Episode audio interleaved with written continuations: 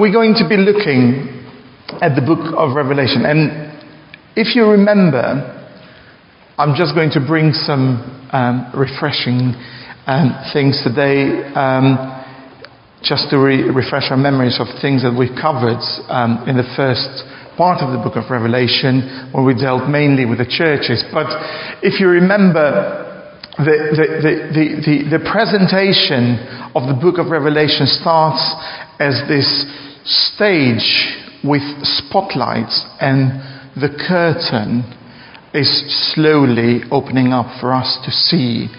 And perhaps um, it's a book that we don't understand everything. I don't think the purpose of the book is that we have got a total understanding of all the details and the, the meaning of all the, the symbols. But I think one of the reasons why John is having this revelation is in order to encourage, in order to, to, to actually, with his pastoral heart, to nourish the people that are in the midst of persecution. There were, in the time when the book is written, there were four main strands really that were going on in the life of the uh, church community. So the first strand was that um, there was a big rise of the Roman Empire and there was a, a tremendous persecution happening, and we see it also in the book of Acts, we see it uh, pictured in other churches, and in the midst of this persecution, uh, people actually were really struggling to continue to follow Christ, and therefore they're really in this dilemma. What do we do in the midst of this persecution? And then what was unhelpful as well is that while persecution was going on, there was some strands of false teaching that were going around the churches.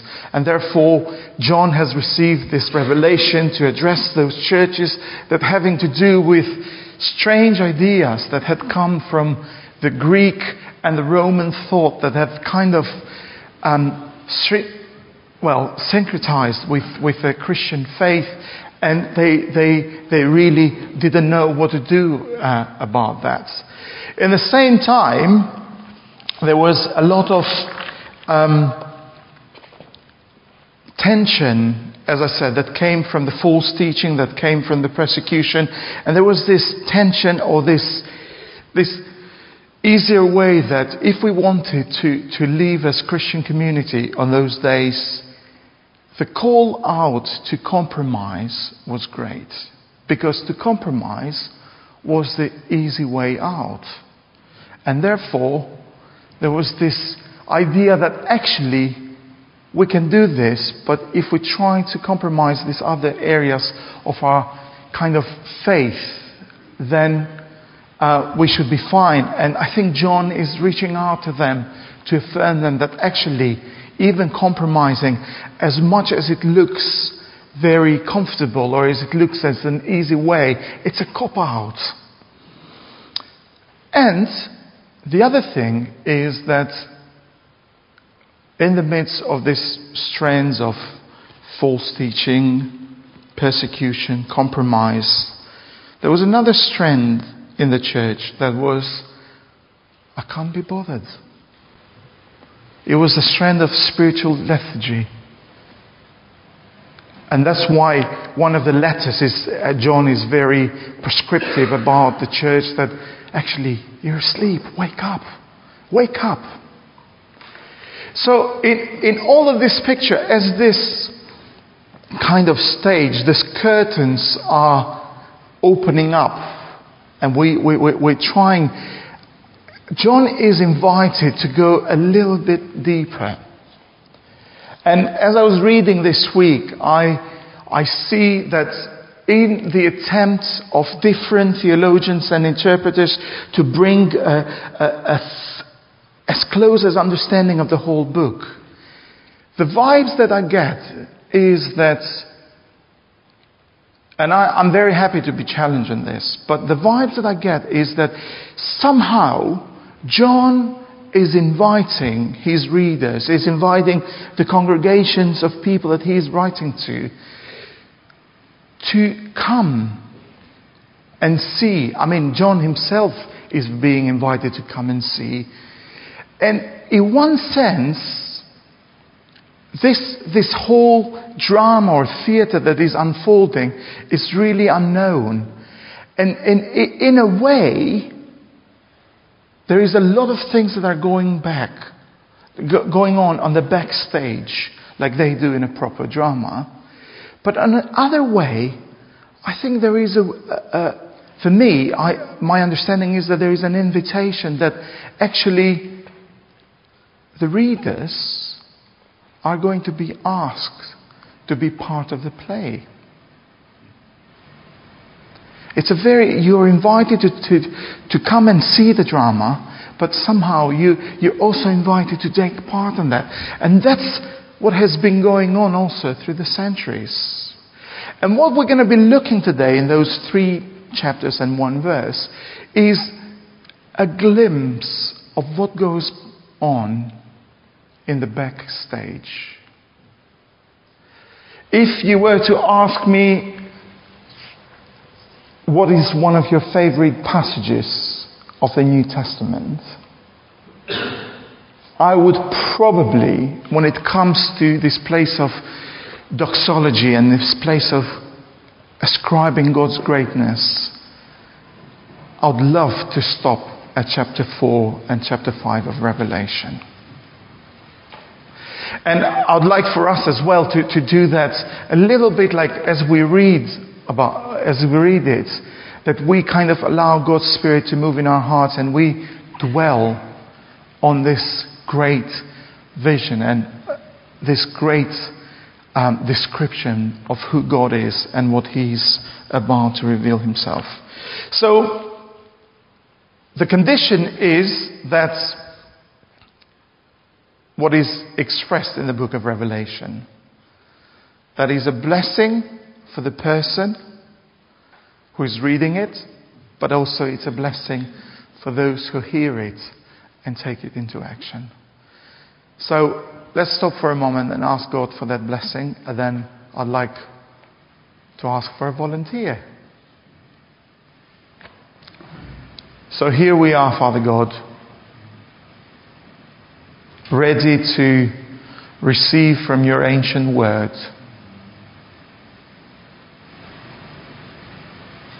Thank you that you've given us this word. And thank you that through your Spirit, you'll unfold the truths of your word today to us. I pray, Lord, that you're going to give us appetite I pray that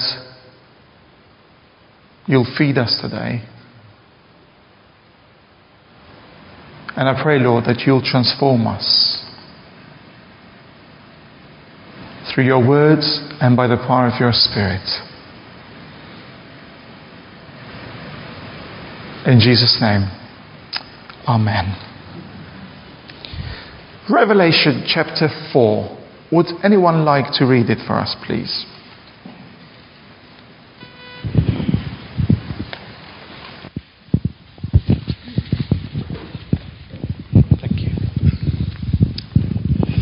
This is chapter 4, 872 in the Church Bible. Um, and it's entitled The Throne in Heaven. After this I looked, and there before me was a door standing open in heaven. And the voice I had first heard speaking to me like a trumpet said, Come up here, and I will show you what must take place after this. At once I was in the Spirit, and there before me was a throne in heaven with somebody sitting on it. And the one who sat there had the appearance of jasper and carnelian. A rainbow, resembling a, an emerald, encircled the throne. Surrounding the throne were 24 other thrones, and seated in them were 24 elders. They were dressed in white and had crowns of gold on their heads. From the throne came flashes of lightning, rumbles, and peals of thunder. Before the throne, seven lamps were blazing. These are the seven spirits of God. Also before the throne, there was what looked like a sea of glass, clear as crystal. In the center round the throne were four living creatures, and they were covered with eyes in front and behind. The first living creature was like a lion. The second was like an ox. The third had a face like a man. The fourth was like a flying eagle. Each of the four living creatures had six wings and was covered with eyes all around, even under his wings. Day and night they never stopped saying, Holy, holy, holy is the Lord God Almighty, who was and is and is to come. Whenever the living creatures give glory, honour, and thanks to him who sits on the throne and who lives forever and ever, the twenty-four elders fall down before him who sits on the throne and worship him who lives forever and ever. They lay their crowns before the throne and say, You are worthy, worthy, our Lord and God, to receive glory and honour and power, for you created all things, and by your will they were created and have their being. Thank you. So, do you get the picture of that curtain opening up a little bit? And in this vision, there is this invitation for us to, to really sense the movement, the sound, the colors, and all of this complexity of, of, of this vision. But at the same time, it points out to something that is really crucial. Remember? The congregation, the people that were receiving this letter were struggling. And of course, God who gives the vision to Jesus, who gives the vision to the angel, who gives it to John, to give it to the recipients of this letter, really wants to affirm them that actually Although you may find your situation very hard, God is in charge. He is sovereign. He has to, to kind of start this, what I've called this chapter, it's the song of the old. It's the song of the Old Testament to be reminding that actually, holy, holy, holy Come on. The recipients knew that he was talking about, remember Prophet Isaiah, remember Ezekiel, remember all these encounters of the old. This is the song of the old that they need to bring back into the memory to say, Holy, holy, holy is the Lord God Almighty, who was, who is, and who is to come. You are worthy, our Lord and God, to receive the glory, the honor, the power, for you have created all things. And by your will, they were created and they've got their being. It goes back to the story of creation. It goes back to knowing that actually God, although the situation is really grim, you're in charge. You are the creator. In the same time, it's dealing with, actually, with Gnosticism of those days. That all the things that were over spiritualized and all the things that actually had to come through this enlightenment, John is saying, no, no, it's nothing to do with that. It goes back to the story and to the song of the old. God, you have created everything and you are in charge. And I know that probably for the Gnostics this was not the way forward. I know that perhaps for those people that were really struggling with compromise, maybe there was somewhere in the middle. But because God is the creator. He's going to redeem his people. But it has to start with that reminder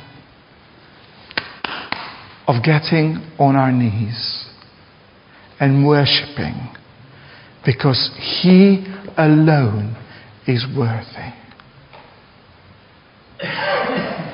Now, what is our song of the old? I've been trying to think of this all week as I've been preparing. What is my song of the old?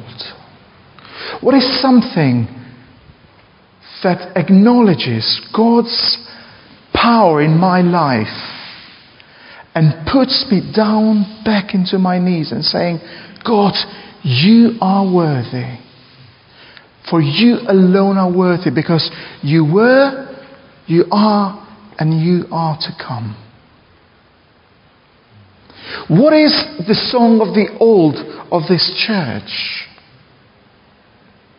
Because I think one of the reasons why John is writing to these guys is that perhaps they've lost sight of that. And I just wonder if I, as Maki, as individual, because I'm so busy, worried, I'm so busy compromising, I'm so busy contemplating what to do with today and tomorrow, I forget the song of the old. I forget the story of how God came near me. I forget the story of how He dealt with me and how He's been so patient with me. And we can also have that tendency to do it in a church life, especially for a church like ours that we take pride in being here for so many years. But what is the song of the old?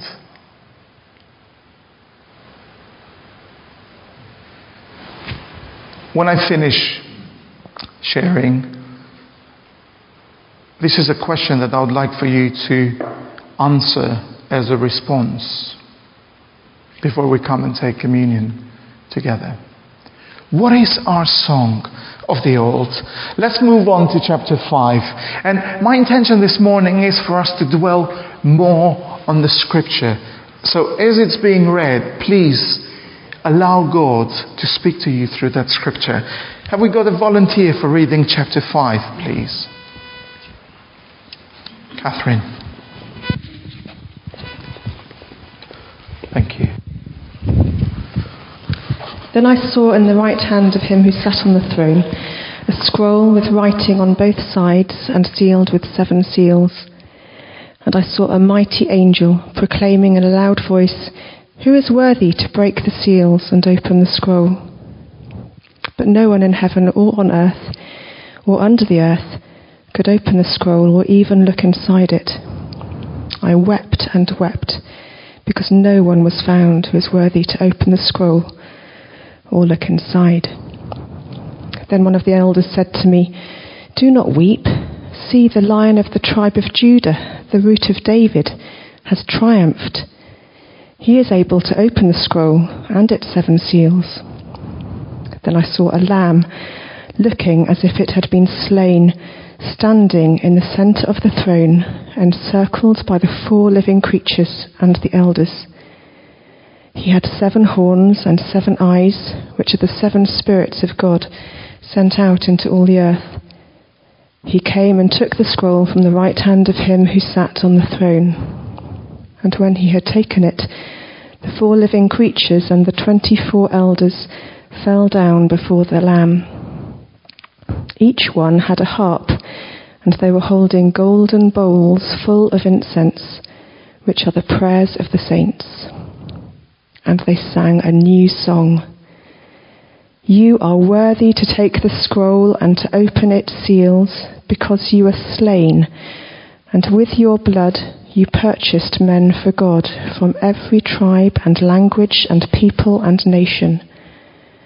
You have made them to be a kingdom and priests to serve our God, and they will reign on the earth.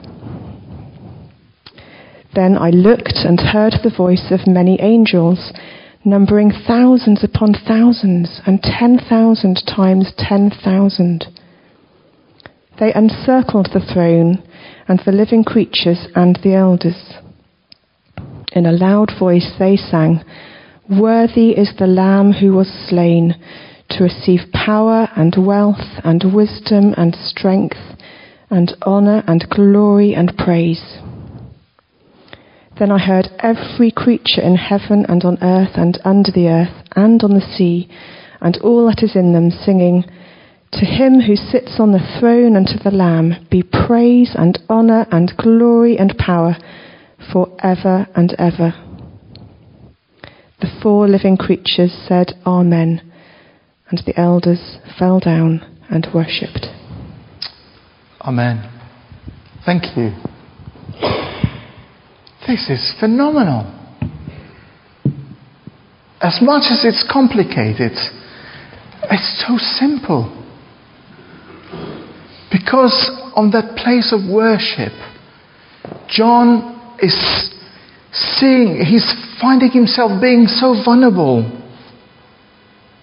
And this, this document is given with seals, which was to prove the authority, which was to prove the, the ownership, which was, you know, we used to have them in the Navy, all the secret places that all the secret documents were kept. They were locked and then they were sealed. So that seal was a proof that nobody had gone and looked and spied out what was there. And there was only one person who had the key and who had the seal. There was only one person in the whole base that knew the secret or knew the information. I don't know whether it was secret or not. And if that seal was removed or was played with or it was messed around, it was big trouble. And John is finding himself in the same position. He's saying, This scroll with seven seals is handed over, but who is worthy to open this, the, the, scroll? To, to, to take that. Well, the seals in the Navy was this big plot of clay with a string. Who's able to, to, to who's got the guts to take that string and pull it off the seal?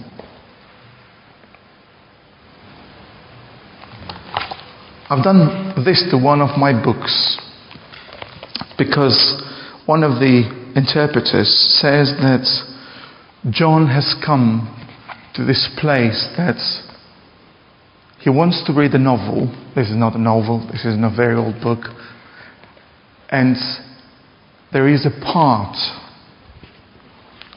that is missing from the novel.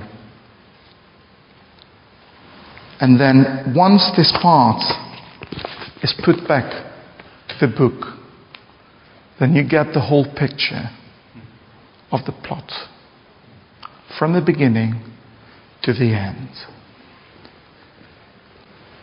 And the vision that John sees is a vision of a lion. He's presented with this notion of this animal which has got such much presence and authority and loyalty. And yet, as he looks, he sees the lamb that has been slain. And is this picture, this confusing picture, but it's so clear in itself, of this lion lamb who's Jesus Christ. The lion lamb who's got the authority to remove the string from the seal. The lion lamb who came from the line of Judah lived his life here on earth. And in the end of the day was crucified like a thief. To save, to bring salvation, to bring redemption, to bring this story of God unfolding into completion. So people are eventually, ultimately reconciled with God. And only this lion lamb can do that.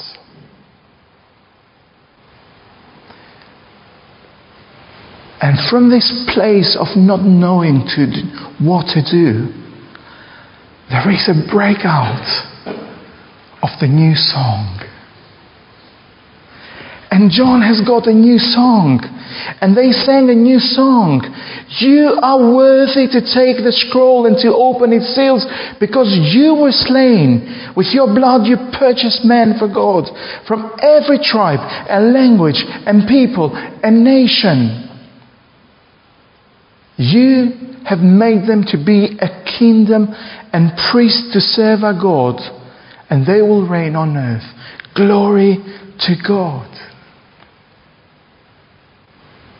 This is the new song. Once you have encountered Jesus, once you've realized what He has done, you're saying, Worthy is the Lamb. Worthy is the person of Jesus Christ, who is the lion and the lamb, to take a scroll and open all the seals. So, my second question this morning is what's your new song? When you've come to a realization that only Jesus is worthy to open the scrolls, only Jesus has got that authority to redeem people to God. What's your new song? What's the new song of Cairns Road this morning?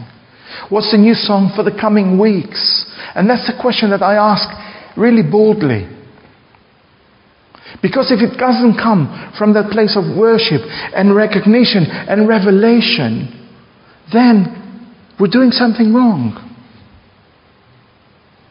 What's our old song? What's our new song? That's what I want to encourage us. We'll have opportunities to think about that. Um, I was going to plan to carry on actually, but we'll stop here. We're not in a rush with Revelation. We've been dealing with it for the last 2,000 years. But this week, as I've been preparing, I've really been struck by those two questions. And I want for us to have a moment now to stop. And I'm not saying that this we should have all answers and I will come and check what you've written on your questions or what you've been thinking about. But we're meeting here with God. And our attitude is we've come here to worship God and to meet with people.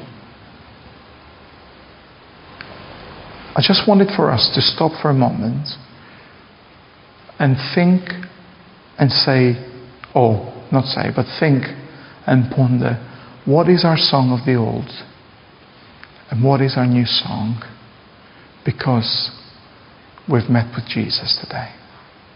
Because we have met with one another today. Is that all right? And then, once we've got that sorted between us and God, I've asked Caroline and the band to lead us in a time of worship. But use that as a time to respond to whatever God puts in your heart today. So, Holy Spirit, help us to do not get distracted by stuff that has gone on in the week or stuff that we've got coming up. But as we've come, Lord, to meet with you this morning, in your presence that we acknowledge, Lord, together, we say that we want to see a fresh revelation of Jesus that is going to prompt us directly to the song of the old and will make our hearts, Lord, spring to a new song so that you receive the worship and the glory that is due to your name this morning and in the days to come. In Jesus' name I pray. Amen.